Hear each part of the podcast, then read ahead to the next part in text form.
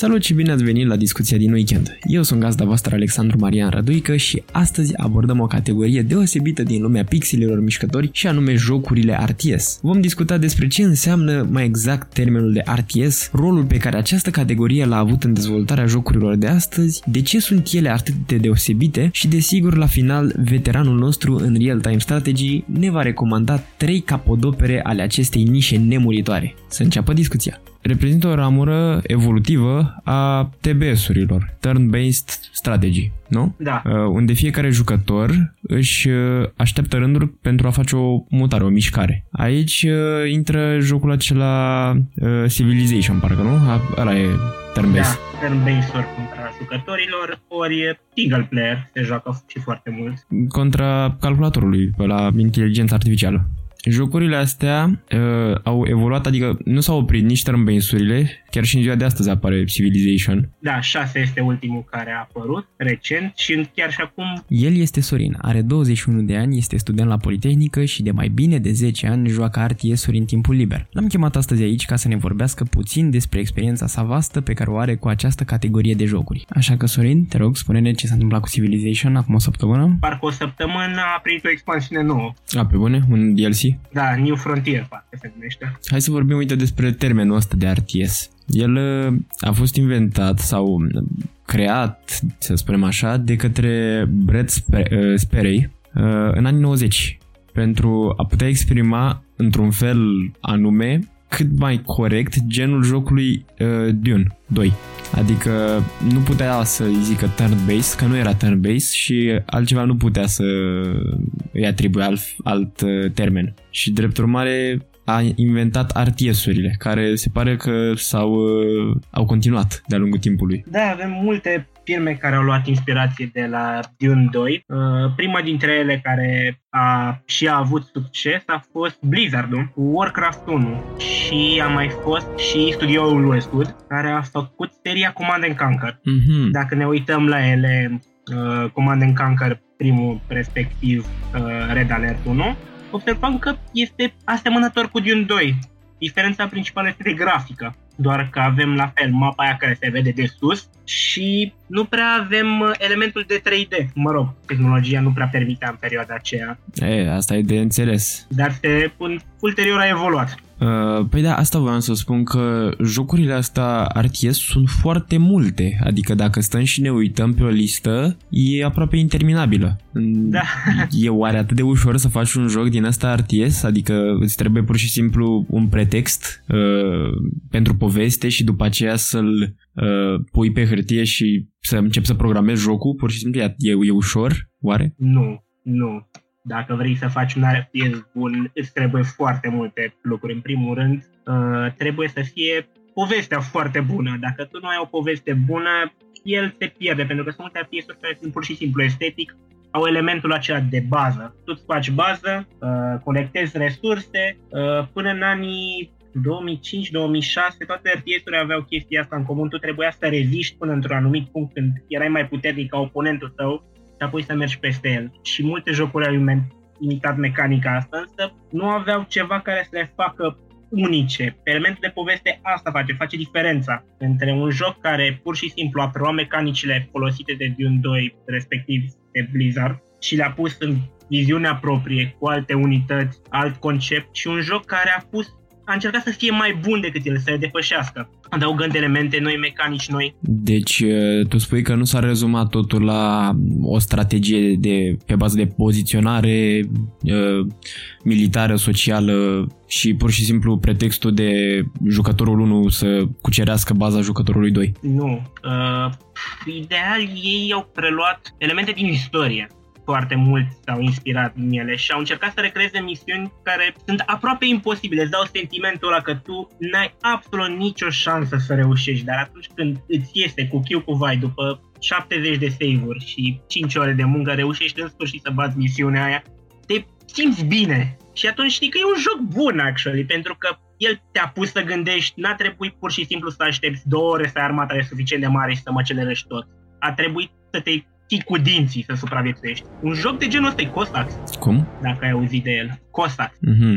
N-am uh, auzit sincer. E un RTS unic prin faptul că nu are trei resurse, că de obicei asta avem, avem uh, lemn, aur și populație, cam așa sunt uh, cele de bază. Ei bine, ăsta are 6 sau 7 resurse. Dacă tu nu ai cărbune, soldații tăi nu o să tragă cu pușca, dacă nu ai bani, o să te revolte și o să te omoare, mm. dacă nu ai mâncare, e să moară de foame. E foarte realist jocul ăsta și foarte greu. Și, mă rog, ăsta chiar prea lupte și evenimente de, din istorie și te pune în rolul personajelor importante din perioada respectivă, care au avut realizări care și istoricii se miră cum au reușit. Și tu preiei mantia aceasta și te chinui să reușești. Să treci, uh, să treci prin istorie, practic, și să ajungi în punctul în care au reușit uh, ei. Da, cu resurse limitate, cu o poziție pe care oamenii nu și-ar fi dorit să fie locul lor, pentru că dacă ei au terminat totul. Creează un, un scenariu foarte bun care te obligă să evoluezi. Da, uh, uite, în funcție de... Deci, practic, în funcție de cât de bine îți controlezi unitățile, uh, dacă e să luăm la nivel de gameplay. Uh, adică unități însemnând uh, eroi, soldați, muncitori, civili și chiar și animale în unele cazuri. Uh, cred că e bun exemplu Empires când ai oameni care călăresc elefanți. Da. Uh, poți să obții resurse. Mai multe sau da. mai puține, așa cum ai spus și tu, în funcție de joc. Uh, cu care să evo- să-ți evoluezi baza și tehnologiile ca să ajungi în punctul final în care poți să controlezi totul. Da, asta e principiul de bază. Uh-huh. Deci dacă am vrea să spunem în câteva cuvinte ce înseamnă uh, RTS cam asta ar fi, în afară de, ca și gameplay, în afară de poveste, unde povestea poate să difere de la un joc la altul, o franciză la alta. Într-adevăr. Uh, dar, uh, cum ai spus uh, și tu mai devreme, uh, jocul poate să fie și single player, adică joci cu inteligența artificială, dar poate să fie și multiplayer. Uh, ca și multiplayer avem uh, vreun joc care să respecte uh, istoria, dar să fie și uh, în chestia asta de player versus player, să fiți două națiuni și să vă bate și totul să aibă legătură cu istoria? Se încadrează vreunul pe aici? Că sunt sigur că ar fi oameni interesați așa. Cel mai bun ar fi pentru lucruri de genul acesta um, Age of Empires, doar că pentru a respecta și o situație istorică, în general ai nevoie de un scenariu. Doar că ca să faci un scenariu balansat, ca să, uh, să presupunem că avem doi jucători de nivel egal. Okay. Tu trebuie să găsești un scenariu în care forțele acestora sunt egale pentru că aici vine termenul de balans. Nimănui nu-i place să-și ia bătaie sau să lupte împotriva unui jucător de același nivel, dar care are unități mai bune. Cunosc, am jucat împotriva ta.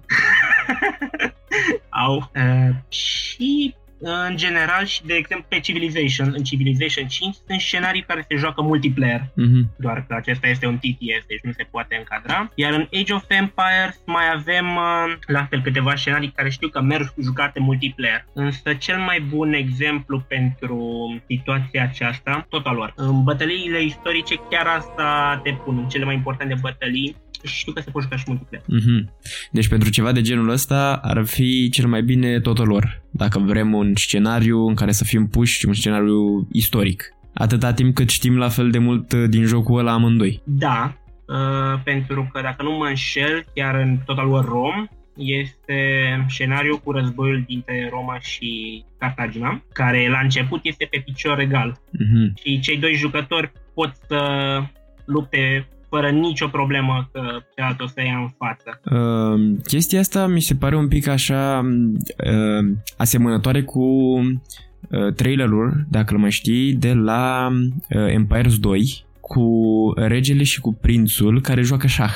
Adică la început da. poți să compar totul cu o tablă de șah, practic. La început începeți amândoi sau numărul de playeri, în fine, uh, la fel, la fel de slabi și în funcție de ce mutări și ce strategie aveți, evoluați pe parcurs și reușiți astfel să treceți prin uh, apărarea inamicului, nu? Da, e cea mai bună reprezentare pentru că jocul de șah de la asta a pornit, de la a ajuta regii să-și facă o strategie din timp când se luptă în războaie și să-și folosească oamenii cu cap. Mm-hmm. Și uh, e până la urmă într-un joc online și chiar și cu uh, calculatorul, cu inteligența artificială Uh, poți să îi pui bețe în roate inamicului. Da, doar că calculatorul niciodată nu o să poți să fii pe picior egal, pentru că este greu să faci un AI care să joace ca un om, dar care să nu beneficieze de avantajele AI-ului. De exemplu, în Age, Age of Empires, dacă ai văzut, AI-ul vede toată harta Dacă da. se apuce acum și joci campania pe dificultate grea, o să vezi că întotdeauna ei o să vină unde tu nu ai apărare. Dacă nu ai apărare perfectă, o să te trezești cu ei în spate și o să întrebi, băi, de unde ai știut? Pentru că ai o vede toate harta. De așteptat. Și în plus ei nu sunt restrânși de resurse. Îi lipsește cât să-și facă batalionul? Mai pune puțin acolo, că tu nu vezi. Exact. N-ai de unde să știi. Da, din punctul ăsta de vedere e un pic uh, nedrept, dar uh, tu ai vrut să joci pe hard până la urmă. Exact. Și de asta ar trebui să te simți mândru când îl bați, pentru că ai făcut față unor șanse care nu erau în favoarea ta.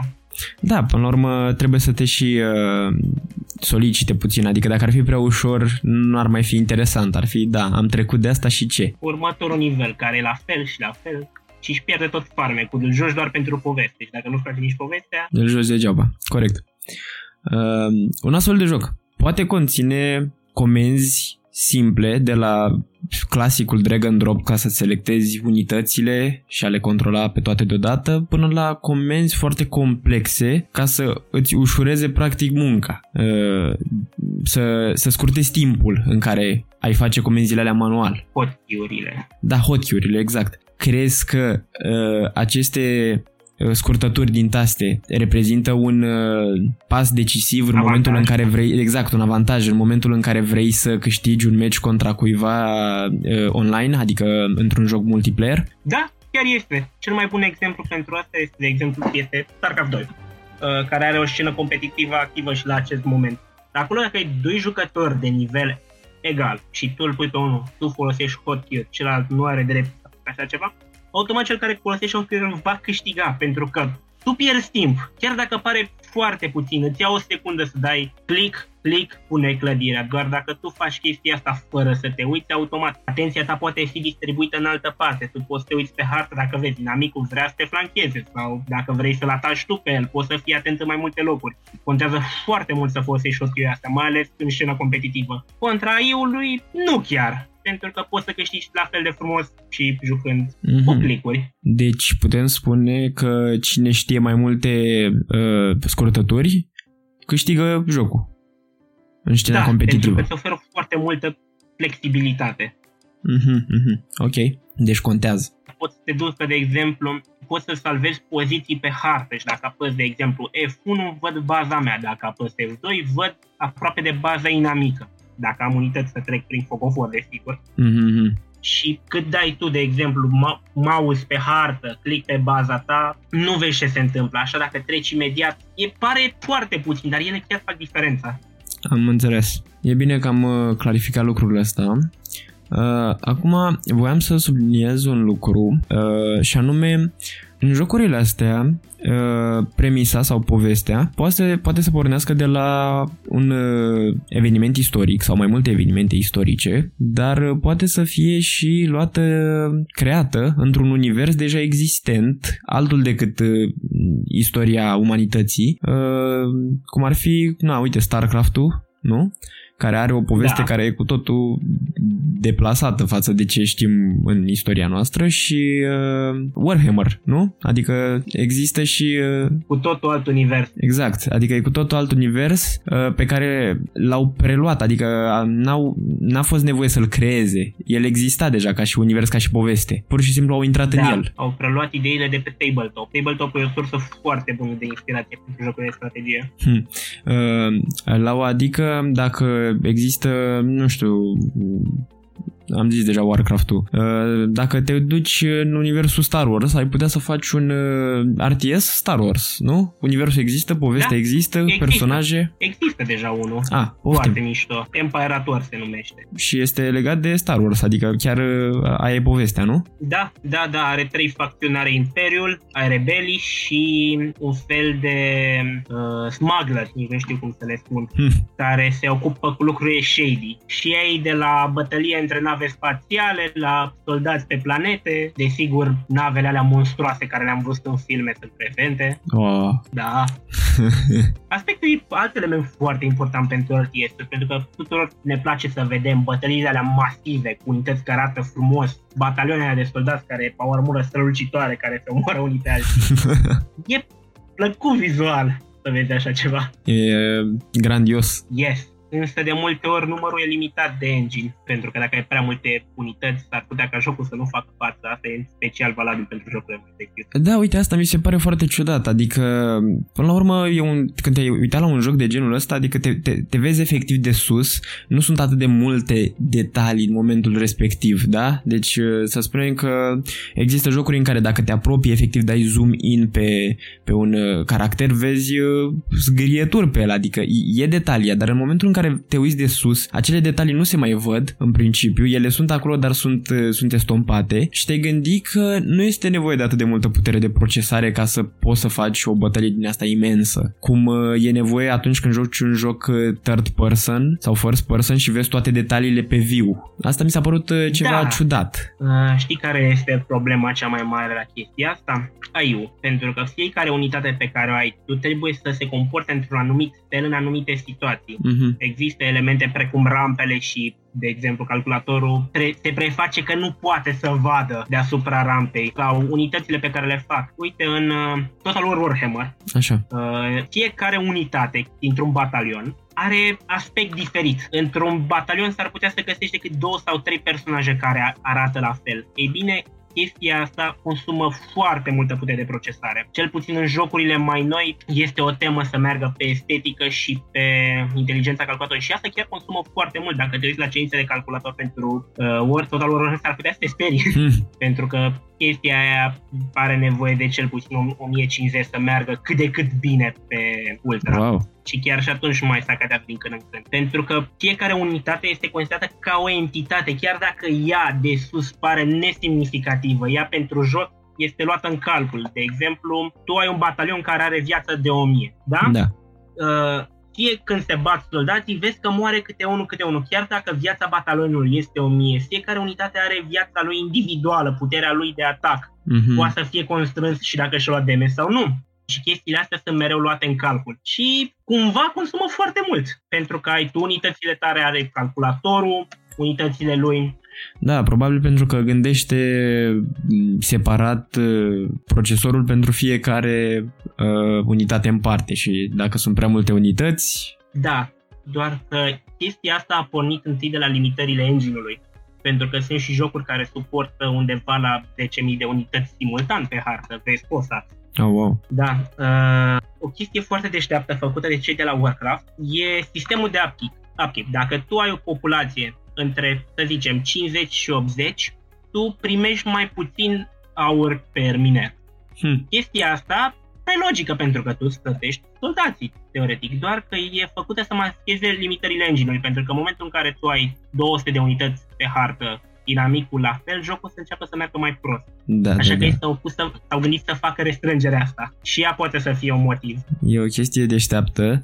Uh, știi cu ce ai putea să o compari din uh, lumea reală? Poți să o compari cu aeroporturile. Dacă știm, la aeroport când te duci, la unele dintre ele, uh, găsești acea cărare făcută cu, uh, sau acel drum, făcut cu uh, panglici, așa, știi, cu stâlpișori și cu panglici, de te pune să mergi așa ca printr-un labirint, până să ajungi la Da. locul unde ți se validează Bilet. biletele, biletele și identitatea. Uh, și chestia asta e făcută tocmai ca să nu, uh, odată să nu ți se pare că stai atât de mult la coadă și odată să nu se strângă coada foarte mare. Și uh, tot la fel s-a întâmplat uh, într-un uh, aeroport uh, când lumea considera că stă mult prea mult la coadă. Au chemat un uh, aeroportul a chemat un uh, specialist în, uh, în design interior și a întrebat ce ar, ce ar putea să facă ca să uh, diminueze treaba asta, să, să nu mai creadă lumea asta, să mai facă încă o casă, să mai angajeze oameni și răspunsul a fost nu, ci să mute uh, locul în care se validează biletul, uh, nu biletul, identitatea, în uh, cealaltă parte a camerei. Prin faptul că au mutat-o în cealaltă cameră, parte a camerei, oamenii mergeau mai mult din punctul A în punctul B și nu li se mai părea că stau la fel de mult la coadă, știi? Aha. Adică ei practic n-au făcut ceva extraordinar, cât au făcut un mișmaș din ăsta ca să creadă ceilalți doar că ei au că stau mai puțin la coadă, știi? Am Uh, înțeles. cam ceva de genul e și aici în uh, RTS-uri, în ce ai spus tu. Da. Și De e... multe ori e limitarea de engine, Da. Din nefericire. E, uite, uh, o chestie pe care am observat-o la mai multe jocuri de genul și pe care o să o exemplificăm acum pe Halo Wars. Știi jocul? Da. Este lansat de uh, Ensemble Studio și publicat de Microsoft. Uh, prima dată pe Xbox 360 pe 26 februarie 2009. M-am gândit uh, când am citit chestia asta cum ar fi să-l fi lansat pe 29 sau februarie. Mm. Ar fi fost interesant. Uh, aniversare.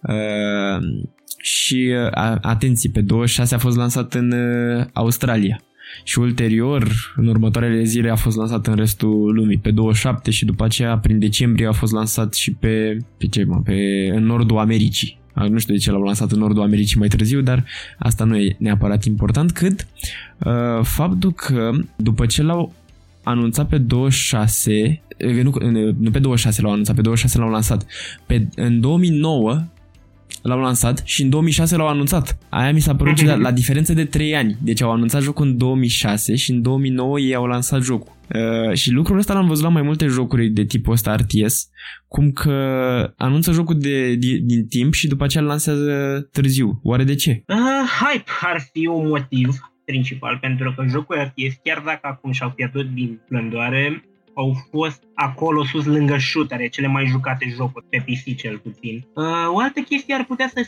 fie polish pentru că cum am zis, este greu să faci un joc RTS, mai ales în, uh, într-un univers fantasy.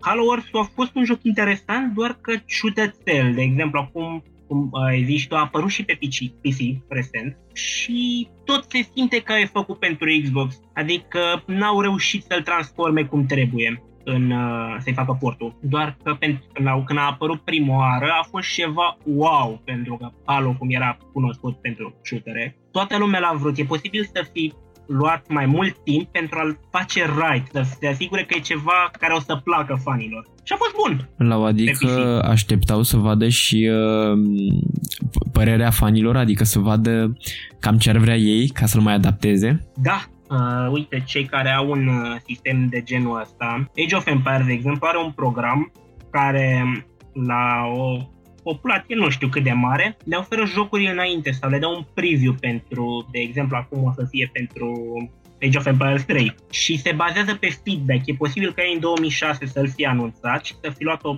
mică parte din jucători să fie un fel de beta testări și în funcție de opinia lor să fi modificat jocul, pentru că chestia asta e comună, mai ales la RTS-uri. Mm-hmm, mm. Și mai ales când cineva vrea să-l facă să fie bun. Dar uh, Age of Empires 3 nu a apărut deja? Remaster.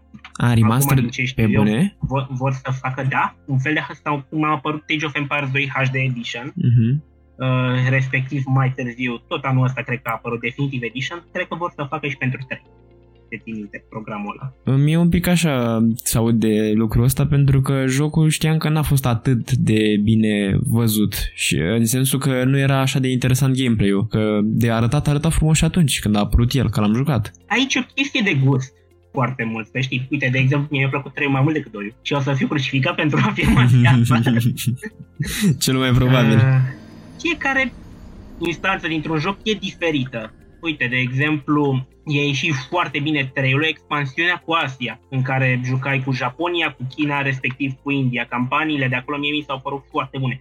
E adevărat că uh, multiplayer-ul s-ar putea să nu fi fost la fel de bun uh, precum a fost în 2, doar că mie personal pentru campanii mi-a plăcut mai mult. Aici e și o diferență de gust de la gen la gen. Am înțeles. Uh, uite că ai menționat de lucrul ăsta. Cât de mult crezi că influențează expansiunile, uh, jocul în sine, adică se bazează RTS-ul pe expansiuni, adică jocul de bază și apoi un, uh, o expansiune sau două sau mai multe care să-l schimbe? Ajută foarte mult. Cel mai bun exemplu sunt jocuri de la Blizzard. Dacă te uiți la, de exemplu, uite, StarCraft 1, da, a fost StarCraft de bază, a fost wow, tuturor le-a plăcut. Apoi a apărut StarCraft Brood Wars, o expansiune care te aducea 25 de misiuni, ți aducea la fel de mult ca jocul de bază și atunci erai încântat. Wow, atât de mult nou content, se schimba unitățile, se schimba tot pe multiplayer și era pe placul tuturor. Doar că recent expansiunile nu mai sunt așa cum au fost. De obicei constau în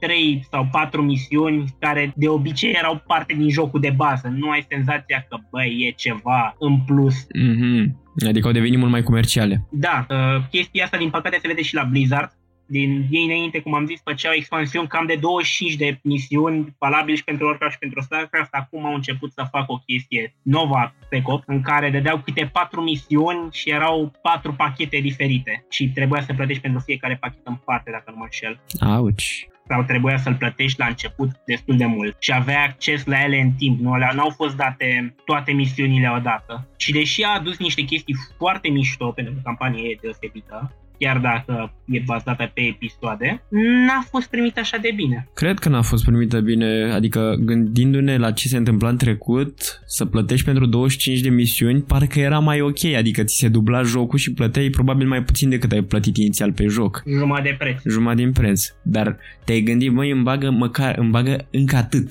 În schimb, în cazul de față, îți mai bagă patru misiuni care continuă aceeași poveste pe care ai terminat-o deja odată și eventual plătești nu neapărat jumătate din preț, dar în unele cazuri sunt sigur că plătești chiar mai mult. Da, un exemplu foarte bun e Europa Universalis, acolo dacă ai DLC-urile, s-ar putea să te ducă la undeva la 300-400 de euro. Au. Și sunt, fă, sunt foarte mișto, adică fiecare îți aduce ceva nou. Desigur, au și update-uri free, au și chestii, nu sunt chiar atât de rău, doar că dacă nu le iei de la început, s-ar putea ca după să te uiți la preț să zici, nu merită. Uh, pentru că vezi că se cumulează foarte mult, nu? Da, adică chiar și la reducere să fie peste 100 de euro, o reducere de 60%, parcă... Hmm.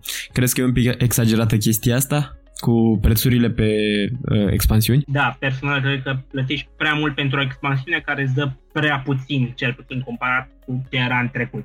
Acum poate sunt eu de modă veche la aspectul ăsta, doar că aș vrea ca valoarea banilor pe care îi dau să și simt că am meritat. Mm-hmm. Tu așa de când joci uh, RTS-uri? Uh, 16-17 ani. Oho. da, adică primele mele jocuri au fost RTS-uri și după au fost shooterele. Ții minte și acum. Nu se vede. Primul joc cred că a fost uh, Red Alert 2. nu se vede cu shooterele. Și cu tine acum. Pe vremea mea era ceva să știi să tragi cu luneta în Call of Duty, da? Ah, Call of Duty. Și cu 1. La bun. Au fost bune până la Modern Warfare. Hm. Hai că vorbim despre asta altă dată, nu, nu intrăm în Call of Duty-uri acum, că nu mai ieșim. Momentan eram It's la... Duty. Da, da, da, da, da. Momentan eram la Halo, la RTS. Halo da.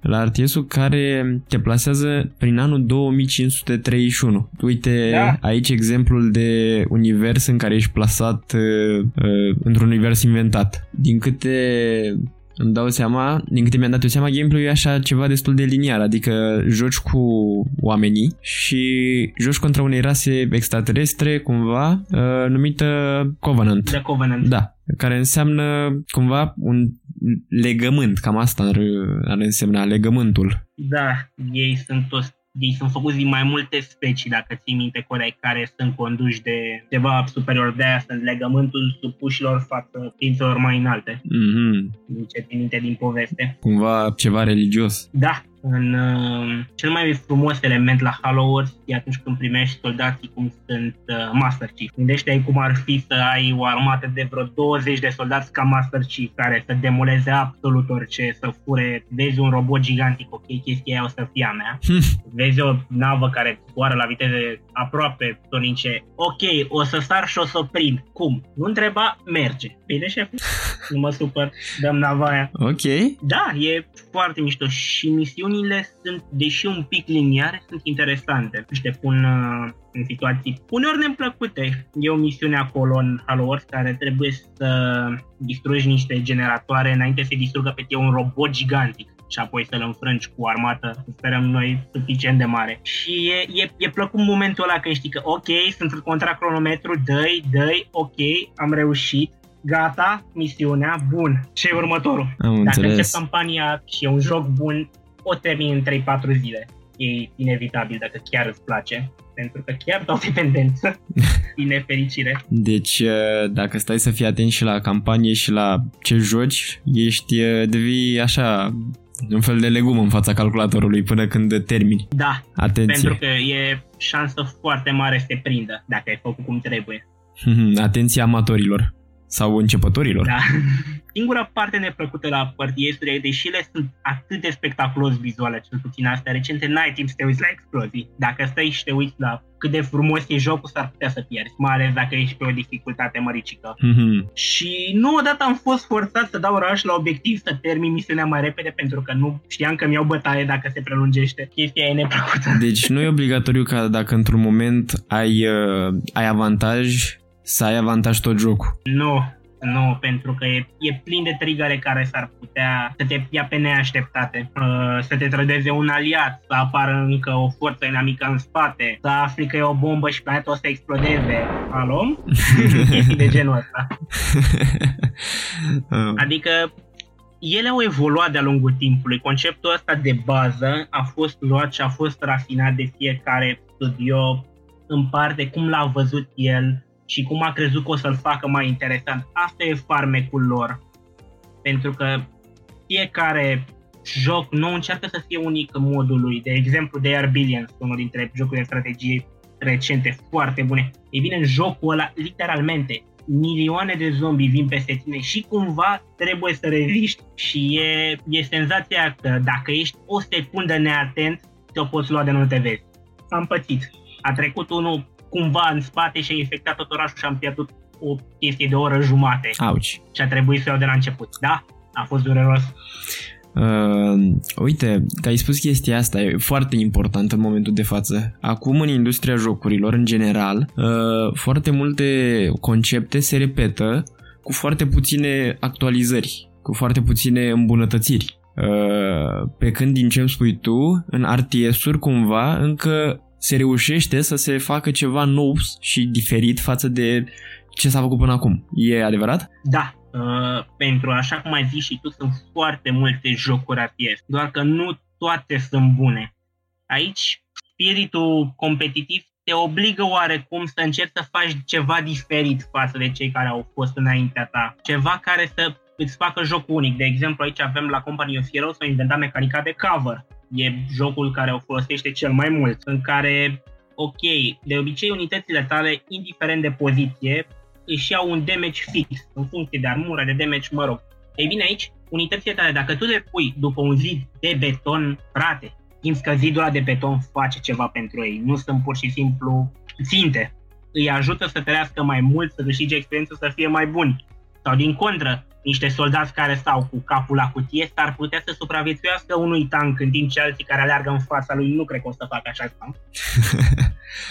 am înțeles, am înțeles. Deci uh, contează foarte mult competiția uh, în da. Uh, competiția între producători, între dezvoltatorii jocurilor. Da. Uh, un alt exemplu ar fi Westwood. Westwood este faimos pentru seria Command and Conquer, care a introdus un sistem cu cât omori mai multe unități, uh, obții niște steluțe. Steluțele tu le puteai folosi să deblochezi niște abilități care pot să întoarcă jocul de la chestii care spawnează unități pe care tu le poți controla la scuturi, la un airstrike, la un satelit care pur și simplu trage cu magnetul în sus toate tancurile inamice și tu te uiți ce frumos zboară în spațiu ca mai apoi să le trântești peste inamici. Aha. E, sunt mecanici care pur și simplu îți plac te atrag. Da, am înțeles. Deci, e, fiind un univers atât de ușor modelabil, uh, sunt, uh, e foarte ușor să te joci cu lucrurile care crezi că ar atrage, uh, care crezi că ar prinde bine la public. Pe când uh, în uh, restul jocurilor nu prea poți să faci lucruri așa extraordinare, să zicem, într-un first person sau third person, nu prea poți să te gândești că ai putea să faci așa ceva din punct de vedere al controlului hărții. Uh, legat de asta, sunt multe RTS-uri care oferă și un map editor. Un editor care te lasă să-ți faci hărțile, campaniile tale, modurile tale. Am înțeles. Uh, ăsta e motivul pentru care a apărut League of Legends, că tot îl jucăm noi foarte mult. uh, LoL-ul s-a inspirat dintr-o mapă făcută pentru Warcraft 3, numită Dota, Defense of the Ancients, care a fost prima care a folosit modelul ăsta de se spawnează unități, tu ești un erou care devine mai puternic în timp ce evoluează. Adică sunt multe genuri de jocuri care sunt acum dominante, care s-au inspirat din RTS-uri sau care au rădăcinile acolo și oferă foarte multă, nu știu, putere moderatorilor sau celor care vor să facă lucrurile. Uite, vreau un joc cu ăsta să fac o mapă în care eu mă apăr împotriva unui miliard de inamici. Nu contează că n-a făcut nimeni asta, eu așa vreau. Și poți să faci chestia asta dacă ai suficientă răbdare și determinare. Și asta un aspect foarte important. Da, deci uite, chiar se, poți să dezvolți tu ca și persoană un concept și după aceea conceptul să fie preluat de o firmă care, uite, să facă ce a făcut League of Legends, ce a făcut Riot. Exact. Și mai sunt cover, mai sunt moduri tot pentru StarCraft sau Warcraft care au fost preluate și acum se fac jocuri după ele folosind developerii de modurile respective.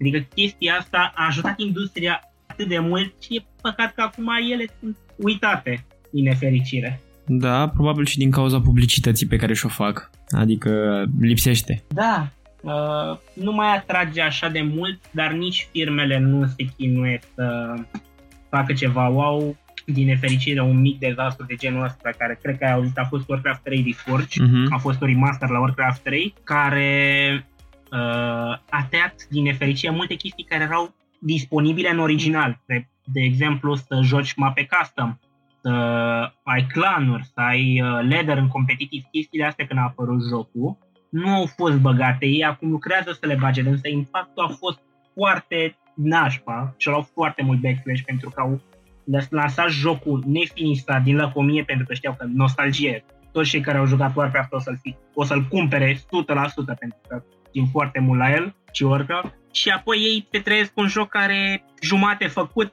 și ok, poftim, asta ați vrut Asta primiți. E bine, da? nu, nu e bine. urât. Nu e deloc bine. Urât, urât, foarte urât. Chiar e. Și chestiile astea, în loc să ajute la reînvierea părtiesturilor, mai mult le dau un șut, stați acolo. Nu, voi, nu mai aveți nicio șansă.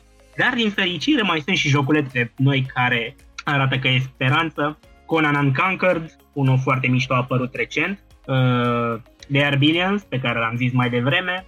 Grey Goo, jocurile astea sunt făcute recent cu o grafică bună. Și sunt și bune. Și au fost pe placul jucători. Da, da, surprinzător au fost și bune. De Arbillions cel puțin a fost primit extraordinar de jucători. Mai ales de când a, și nici măcar nu avea campanie când a apărut prima oară în Early Access. Păi și ce avea? Avea numai multiplayer sau ce? Nu, avea skirmish, nu are multiplayer. Pur și simplu te duceai pe niște mape generate aleatoriu și trebuia să supraviețuiești cât mai mult. Ah, wow. Un fel de survival. Da. Survival RTS. Și dificultatea creștea odată cu trecerea timpului, respectiv cu mapele. Mm-hmm. Pentru că um, au băgat o succesiune de mape care erau din ce în ce mai grele. De la o mapă care era plină de verdeață și plină de resurse, ajungi la un deșert în care de-abia dacă poți să faci mâncare, să găsești un pic de fier. Și te chinui să supraviețuiești. Am înțeles. But it's rewarding if you win. Uh, nu știu, îmi doresc să văd uh, și niște campionate de RTS-uri, așa cum văd uh, meciuri de șah, adică să fie două persoane față în față sau mai mult echipe, să, să vezi echipe, îți dai seama cum ar fi să vezi două echipe a câte cinci oameni, fiecare aliați între ei, știi? Echipa 1 cu echipa 2. Play, 5 player cu 5 player să fie aliați între ei și să joace unii contra altora într-o sală foarte mare, așa cum vezi la League of Legends, știi? Și să joace un RTS. Există? Da? Există. Pentru StarCraft. Pentru StarCraft. StarCraft un care o scenă competitivă foarte puternică.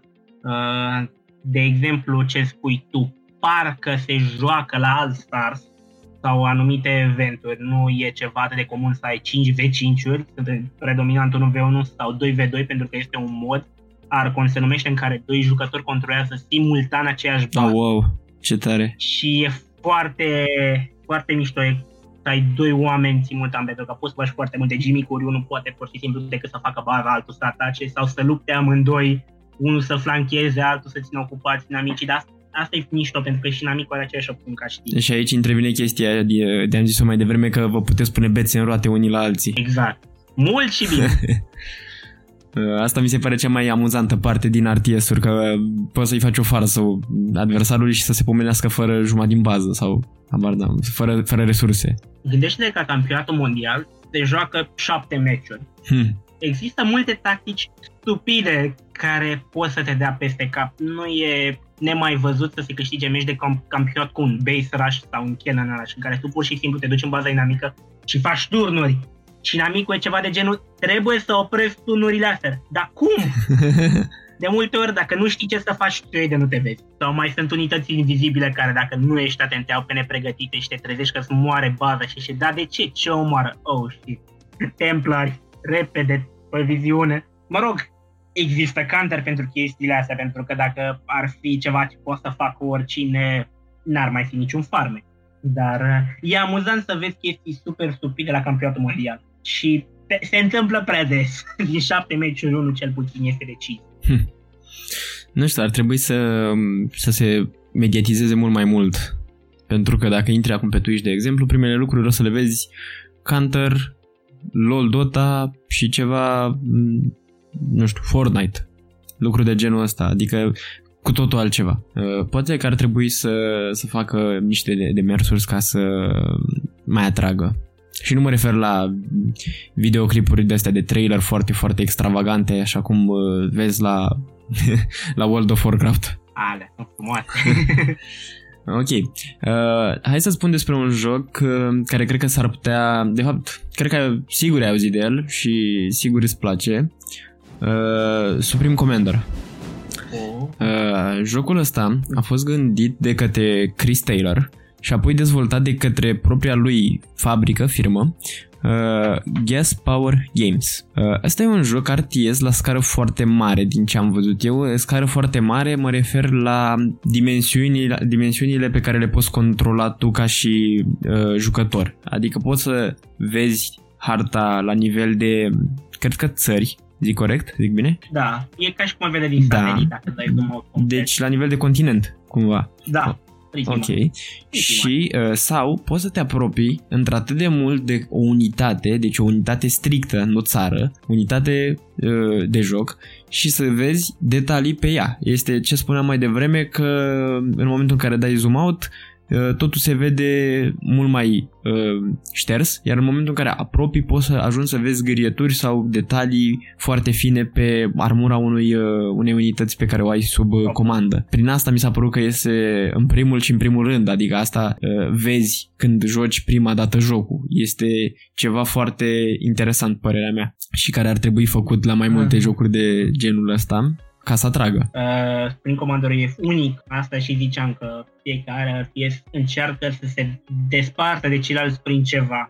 Spring Commander prin scara foarte mare la care te poate juca. De exemplu, există campionate de 4v4 în care fiecare jucător poate să conducă undeva la 500 de unități simultan. Doar că apare problema lagului. Ce au făcut ei ca să combată chestia asta? Foarte simplu, trece timpul mai greu în joc. O secundă în realitate poate să fie uh, invers. O secundă în joc poate să fie undeva și la 7 secunde în realitate dacă e supraîncărcată harta. E spectaculos jocul, E frumos să vezi mii de unități bătându-se, doar că aici apare chestia asta că pentru a combate lagul se mișcă totul mai încet. Și îți ia un pic din immersion, pentru că multe RTS-uri se bazează pe mișcări rapide. În secunda în care tu ai încetinit jocul, atât tu cât și inamicul aveți mai mult timp să vă gândiți mișcările, să reacționezi la chestii, adică dacă totul se întâmplă în timp real, s-ar putea să nu fi văzut că, oh my god, sunt în dreapta mea unități, chiar dacă vezi de sus totul, există și mecanici să le ascunzi sau să ai scuturi să-ți aperi unitățile, mă rog. Uh, dar așa, cu întârzierea asta, ai timp să le vezi și să reacționezi la timp. Chiar dacă unitățile tale o să te miște mai greu, tu poți să-ți gândești mișcarea. Asta un avantaj ca la șah. Pentru că acolo poți să gândești ce să faci și cum să faci înainte să faci mutarea. Mă rog, e, cum am zis, Supreme Commander este unic și e încă foarte iubit și la actoare, deși are o vârstă măricică, dacă nu mă înșel. Are.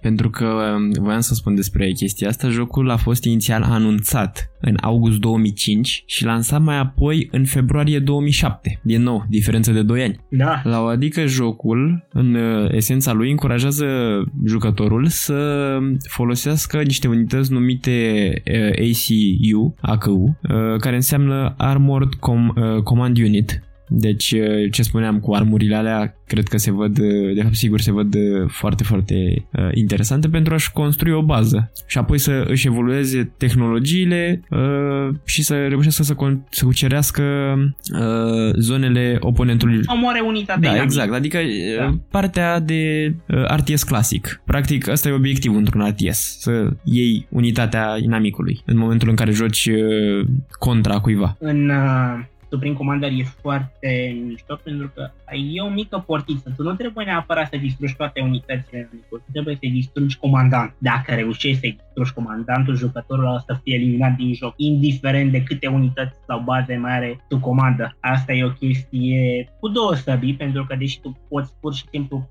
poți să ții toată armata și să ziceți tragi în unitatea aia. Însă poți să faci capcane așa mulți se duc pur și simplu să omoare repede inamicul să câștige și pot pica în capcane, pot să-și piardă foarte multe unități și respectiv jocul pentru că au fost lac. Hmm. Yes, greedy is a thing, we have thought. Din ce am înțeles, jocul este împărțit în trei națiuni, nu? Da, sunt trei uh, clase. Sunt oamenii clasici care sunt un pic de all-rounder. Mm, da. Mai sunt un, niște unități TF care sunt pe baze de aer mai puternice, dacă mă înșel. Și mai sunt unii care au scuturi, nu mai știu exact, pentru că am jucat uh, Eu le am aici numele, dacă este. Unii se numesc Iron Illuminate, uh, alții se numesc da. uh, Cybran Nation uh, și alții și oamenii cele mai probabil se numesc United Earth Federation. Da, aia sunt oamenii, aia sunt cei mai clasici. Asta e faza, când ai mai multe facțiuni într-un joc RTS, e foarte greu să faci balanța, pentru că ele trebuie să fie unice, să aibă o putere, dar care poate să-și un pic de counter de la unitățile rivalilor asta e că e o chestie de finețe să faci un RTS bun și balansat. Pentru că întotdeauna se găsesc jucători care găsesc puncte slabe sau moduri în care să bate inamici la care tu nu te-ai aștepta. Uh, uite, de exemplu, acum mă duc la uh, StarCraft ca referință, oamenii sunt foarte buni să facă turtle up. Au tancuri, au buncăre, tu dacă îi ataci în mod direct, s-ar putea să-ți iei grav. Trebuie să găsești o metodă să scapi, să înfrângi chestia asta, ori cu unități mobile, ori cu unități speciale care să facă de exemplu, să tragă tancul la tine sau uh, să faci tu un tunel în baza inamică. Trebuie să găsești moduri în care să-i bați. Asta e o chestie foarte mișto la RTS-uri pentru că posibilitățile pe care ți le poate oferi un joc sunt teoretic infinite. Hmm. Uh, am înțeles. Și voiam, uite, să te întreb cam cât de mult Uh, crezi că seamănă jocul ăsta în mod deosebit cu principiul inițial de RTS? Deci, uh, cu ce înseamnă RTS-ul? Este clasic, uh-huh. da. E, e un RTS clasic, se poate considera. Pentru că, pentru nostalgici, jocul ăsta uh, este succesorul jocului Total Annihilation, dacă ai auzit de el, sau uh, poate ai auzit de Spring, Spring Remake. Nu. Uh, jocurile nu, astea, era destul de greu să auzi despre ele pentru că jocurile astea au apărut în 1997. Au. Jocuri lansate tot de Taylor, cel care a lansat uh, Supreme Commander. Dar uh, cine le-a jucat și pe cele așa, așa au declarat că jocul ăsta Supreme Commander este succesorul direct al uh, lor. Dar mă gândesc dacă jocul acum, din 2005 7 uh, arată așa în 1997. Uh, Cum s-a gândit Taylor să scoată așa ceva, așa, așa jocuri la grafica respectivă și uh, să și prindă. Trebuie să ai, uh, cred că, destul de mult timp liber ca să scoți un astfel de joc. Da, și să te gândești numai ce unități să faci și apoi să le, cum zic, să le balancezi altă chestie stupid de grea, din nefericire. Dar uite că s-a putut cu foarte multă muncă și dedicație și la timpul ăla nu cred că avea un studio puternic să facă ceva wow. Cred că a fost foarte multă muncă și pasiune. Și eu cred exact la fel. Uh, dar că tot veni vorba de multă muncă și pasiune și așteptare și rugăminți și rugăciuni la toate cele sfinte. Hai să vorbim puțin despre Mountain Blade 2. O, în sfârșit a fost lansat după ani și ani. Da, hai cam aici, uh, cum să zic, itinerariu călătoriei acestui joc. În primul rând că jocul ăsta e un clasic, adus în zilele noastre. Deci putem să spunem, Doamne ajută, că a apărut în sfârșit în 2020, în anul în care noi înregistrăm acest podcast, uh, pe care, sincer, fanii seriei nu credeau că o să-l mai vadă jocul. Adică au fost făcute foarte multe promisiuni legate despre el. Uh, deși perspectiva din joc nu este chiar cea clasică din uh, RTS-uri, el tot este considerat un joc de strategie. Uh, când spun că nu este perspectiva, mă refer că jocul este first, third și RTS person, pentru că poți să comuți între ele. Să nu-i de sandbox, că e și asta o chestie foarte importantă. Uh, legat de sandbox, uh, ca ai spus, jocul nu prea l-aș băga în partea asta, pentru că sandbox-urile cumva, într-adevăr, te lasă să te plimbi pe hartă oriunde vrei și să faci, să-ți alegi uh, acțiunile, dar n-ai un scop efectiv, n-ai, n-ai scopuri de îndeplinire, le îndeplinești decât dacă dorești. Păi da, dar și Mountain Blade este la fel. Eu, de exemplu, când, am, când a apărut jocul, mi-am prima mea salvare are 500 de zile în care eu pur și simplu am fost un negustor care se plimba dintr-un oraș în altul. Eu n-am încercat să fiu rege în salvarea aia, pur și simplu am explorat, mă plimbam prin taverne, prin oraș, să le văd cum e, și jucat ca un negustor. Mi-a plăcut foarte mult. Eu prima dată când am jucat jocul nu știam engleză și pur și simplu mă duceam și unde vedeam că e cu verde știam că e bine. Erau prieteni. Da, da, da, da, da. Green good, red bad. Don't touch red things. Hai să luăm jocul la bani mărunți. De fapt nu, pe developer să-i luăm la bani mărunți. Inițial jocul a fost anunțat în 2012.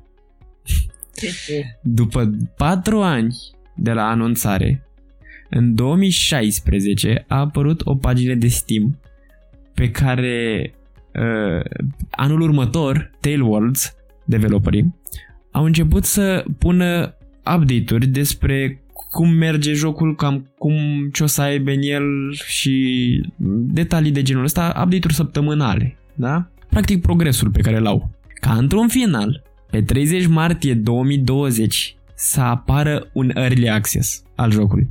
Puțin dezamăgitor dacă mă întreb pe mine. Aici e o chestie de perspectivă. Trebuie să recunosc că early access-ul era buggy, rău de tot și performanța oribilă, doar că a fost reparată ulterior. Gândește-te că jocul ăsta, cel cu Warband întâi, a fost extraordinar de bine văzut toată lumea a zis că este o, un joc uimitor, super bun, modurile făcute de oameni îl făceau și mai bun. Tu, în momentul în care faci un joc foarte tare, automat oamenii au de la tine niște așteptări, care uneori sunt nerealiste. Ei, uh, ca developeri, au vrut să mulțumească toate așteptările și s-au chinuit foarte mult să-l facă. Într-adevăr, e o durată stupid de lungă, 8 ani de la anunțare până când a apărut, însă să știi că chiar se vede că și-au pus tot sufletul în el să fie cât mai bine și muncesc, apăreau update-uri zilnice când a apărut jocul, în care adresau problemele cele mai mari și acum, cei drept, da, sunt update-uri săptămânale, dar și ele sunt, te uiți acolo la un patch list care are 10 pagini, oh my god, au schimbat tot iar, și foarte mult au muncit la el și e bun. Sunt de acord. Nu este rău. Absolut de Doar acord. Că, într-adevăr, oamenii poate n-au primit ceea ce se așteptau după atât de mult timp. Asta nu o neg. Ehm, când am spus că e puțin dezamăgitor, mă refeream la durata necesară ca să lansezi jocul. Da, exact. Pentru că dacă te uiți în joc, jocul, într-adevăr, are niște imagini foarte frumoase în el, adică se vede bine, are o grafică interesantă, dar n-ai putea spune că e o grafică de 2020 ca să zici că nu. a așteptat să se, să se facă actualizări la engine-uri și nu. Uh, e o grafică, nu știu, 2015, să spunem, pe acolo. Depinde și cât de mulți oameni au uh, lucrat la el, să știi.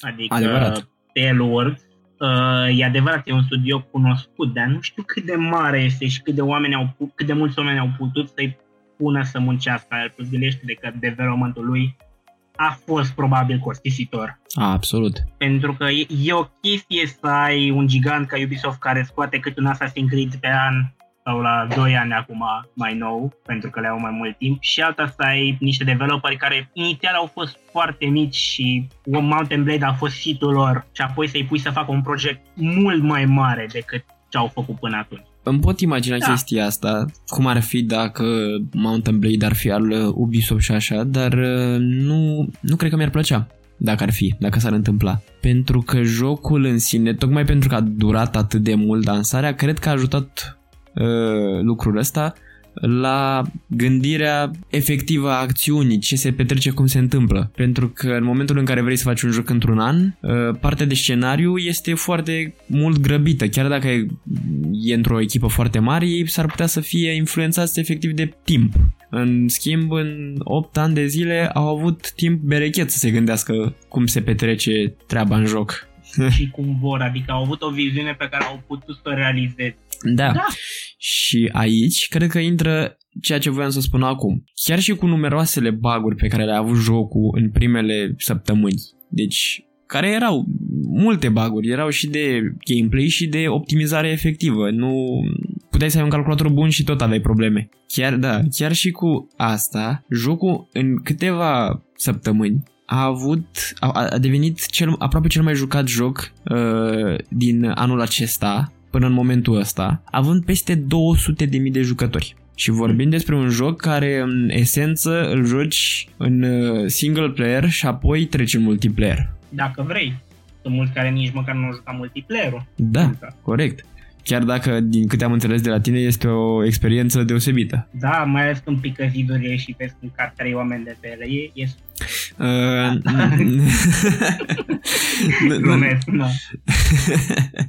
Uh, n-am uh, spus până acum care este acțiunea în joc. Deci, practic, jocul începe cu o serie de alegeri pe care trebuie să le faci uh, în povestea caracterului personajului tău. Adică trebuie yeah. să îți determini practic trecutul și ți se pun niște întrebări de la zonă, la cât de inteligent erai când erai mic, dacă mă înșel, dacă ți le amintești tu mai bine spune-le tu, te rog. Din ce cultură ai, uh, din ce au fost părinții tăi, ce ai fost când ai fost copil, ce ai lucrat de adolescent, ce fel de educație ai primit când ai crescut, uh, de ce ai plecat ca aventurier, chestii de genul ăsta. Ok, și după aceea ești pus efectiv pe hartă cu tu un singur om și obiectiv, adică primul lucru pe care vrei să-l faci este să-ți întocmești un mic grup de oameni care să te ajute să uh, supraviețuiești. Și în majoritatea timpului vei fi cam uh, în partea de RTS, să spunem, adică te vei vedea de deasupra și vei călători din punctul A în punctul B, ca după aceea să te duci în C și apoi să te întorci și în A.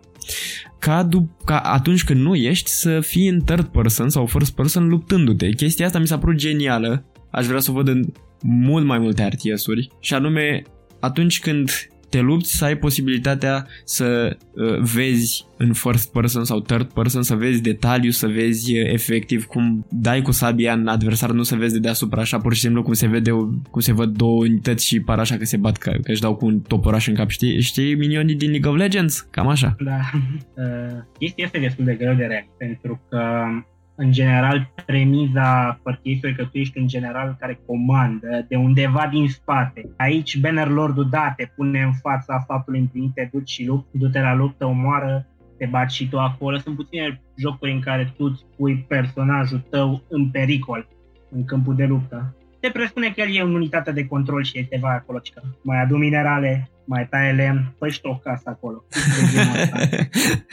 păi... Ce-ți dorești tu e realizate câte vreo trei jocuri din ce știu eu și unui Bannerlord. Uh, mai era unul Rise, parcă se numea, în care tu puteai să schimbi de la top-down la third person și să fii acolo un soldat care luptă împreună cu batalioanele tale, te chinuie să înfrângă inamicii.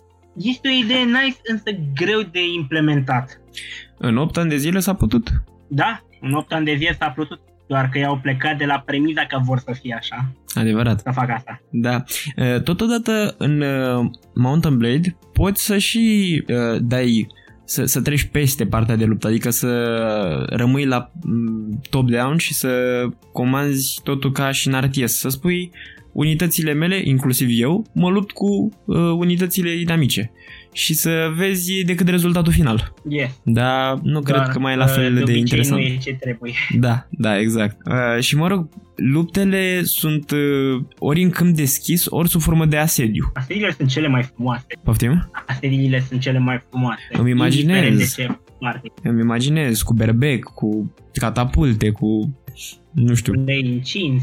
Ulei incins, poftim. Eu n-am dat de asta în uh, Mountain Blade-ul trecut de ulei incins sau de capcane de genul. De berbec am văzut, pe berbecul am văzut. Poți să iei literalmente bolovani și să arunci în capul inamicilor. Chestia asta e stupidă, dar eficientă. mă întreb de ce. nu știu. Pare tare. Yeah. Hai să trecem la recomandări mai bine. Ah, aici mă, mă cam doare sufletul să fac un top 3, pentru că toate sunt sunt foarte multe bune și frumoase, doar că, din nefericire, trebuie ales între ele. Uh, numărul 3 pe care aș vrea să le recomand oricui care vrea să joace genul ăsta de joc, deși este mai vechiut, Red Alert 2.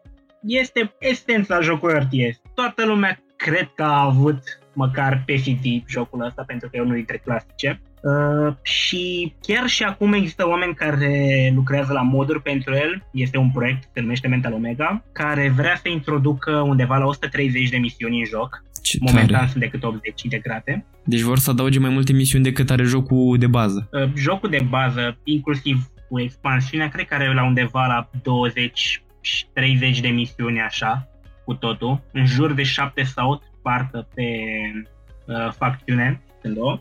Chiar cred că merită jucat, măcar dacă nu original, măcar modurile, pentru că o să fie o experiență foarte plăcută și e și provocarea destul de mare. Mă rog, dacă joci pe dificultate normal, dacă ai pe easy, nu cred că o să aveți probleme, dar e, e plăcut, ar trebui încercat. Uh, locul 2 îl ofer uh, Company of Heroes 1 și 2, le ofer amândouă pentru că consider că amândouă trebuie jucate pentru că sunt niște RTS-uri unice, au mecanica asta de base building și resource gathering, doar că arată foarte bine războiul, pentru că asta a fost inspira- inspirația Company of Heroes, evenimentele istorice și luptele purtate între națiuni și povestea este la fel foarte bună. Mecanicile sunt suficient de unice încât să nu se simtă repetitive. Iar locul 1, cum cred că nimeni uh, nu o să ghicească, n-am zis deloc de jocul ăsta, chiar deloc, StarCraft 2.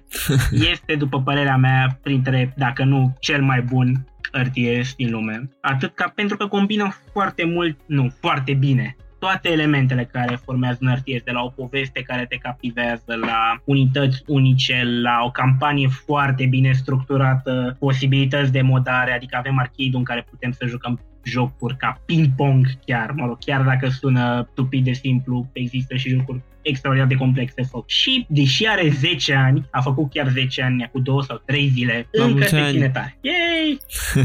da, astea ar fi recomandările mele pentru cei care vor să joace RTS sau care sunt nostalgici și vor să revină la un gen mai vechi. Ca și concluzie generală, RTS este o categorie de jocuri ce nu ține cont nici de vârsta jucătorului, nici a jocului, putând fi îmbrățișată foarte ușor de oricine își dorește o mică provocare în fața calculatorului. Pentru mai multe informații, recomandări de RTS și poate un aliat al statului vostru virtual, îl găsiți pe Sorin pe instagram.com slash Sorin. Podcastul de astăzi a fost înregistrat în frumoasa și însorita Slatina din județul Olt. Acesta poate fi descărcat și evaluat atât pe Apple Podcast, Google Podcast, Spotify, Podcast Addict, Stitcher, Radio Public și Pocket Cast, dar și pe YouTube unde vă așteptăm cu comentarii și păreri. Eu sunt gazda voastră Alexandru Marian Răduică și voi tocmai ați ascultat discuția din weekend. O săptămână ușoară! And don't you think that I say la vie?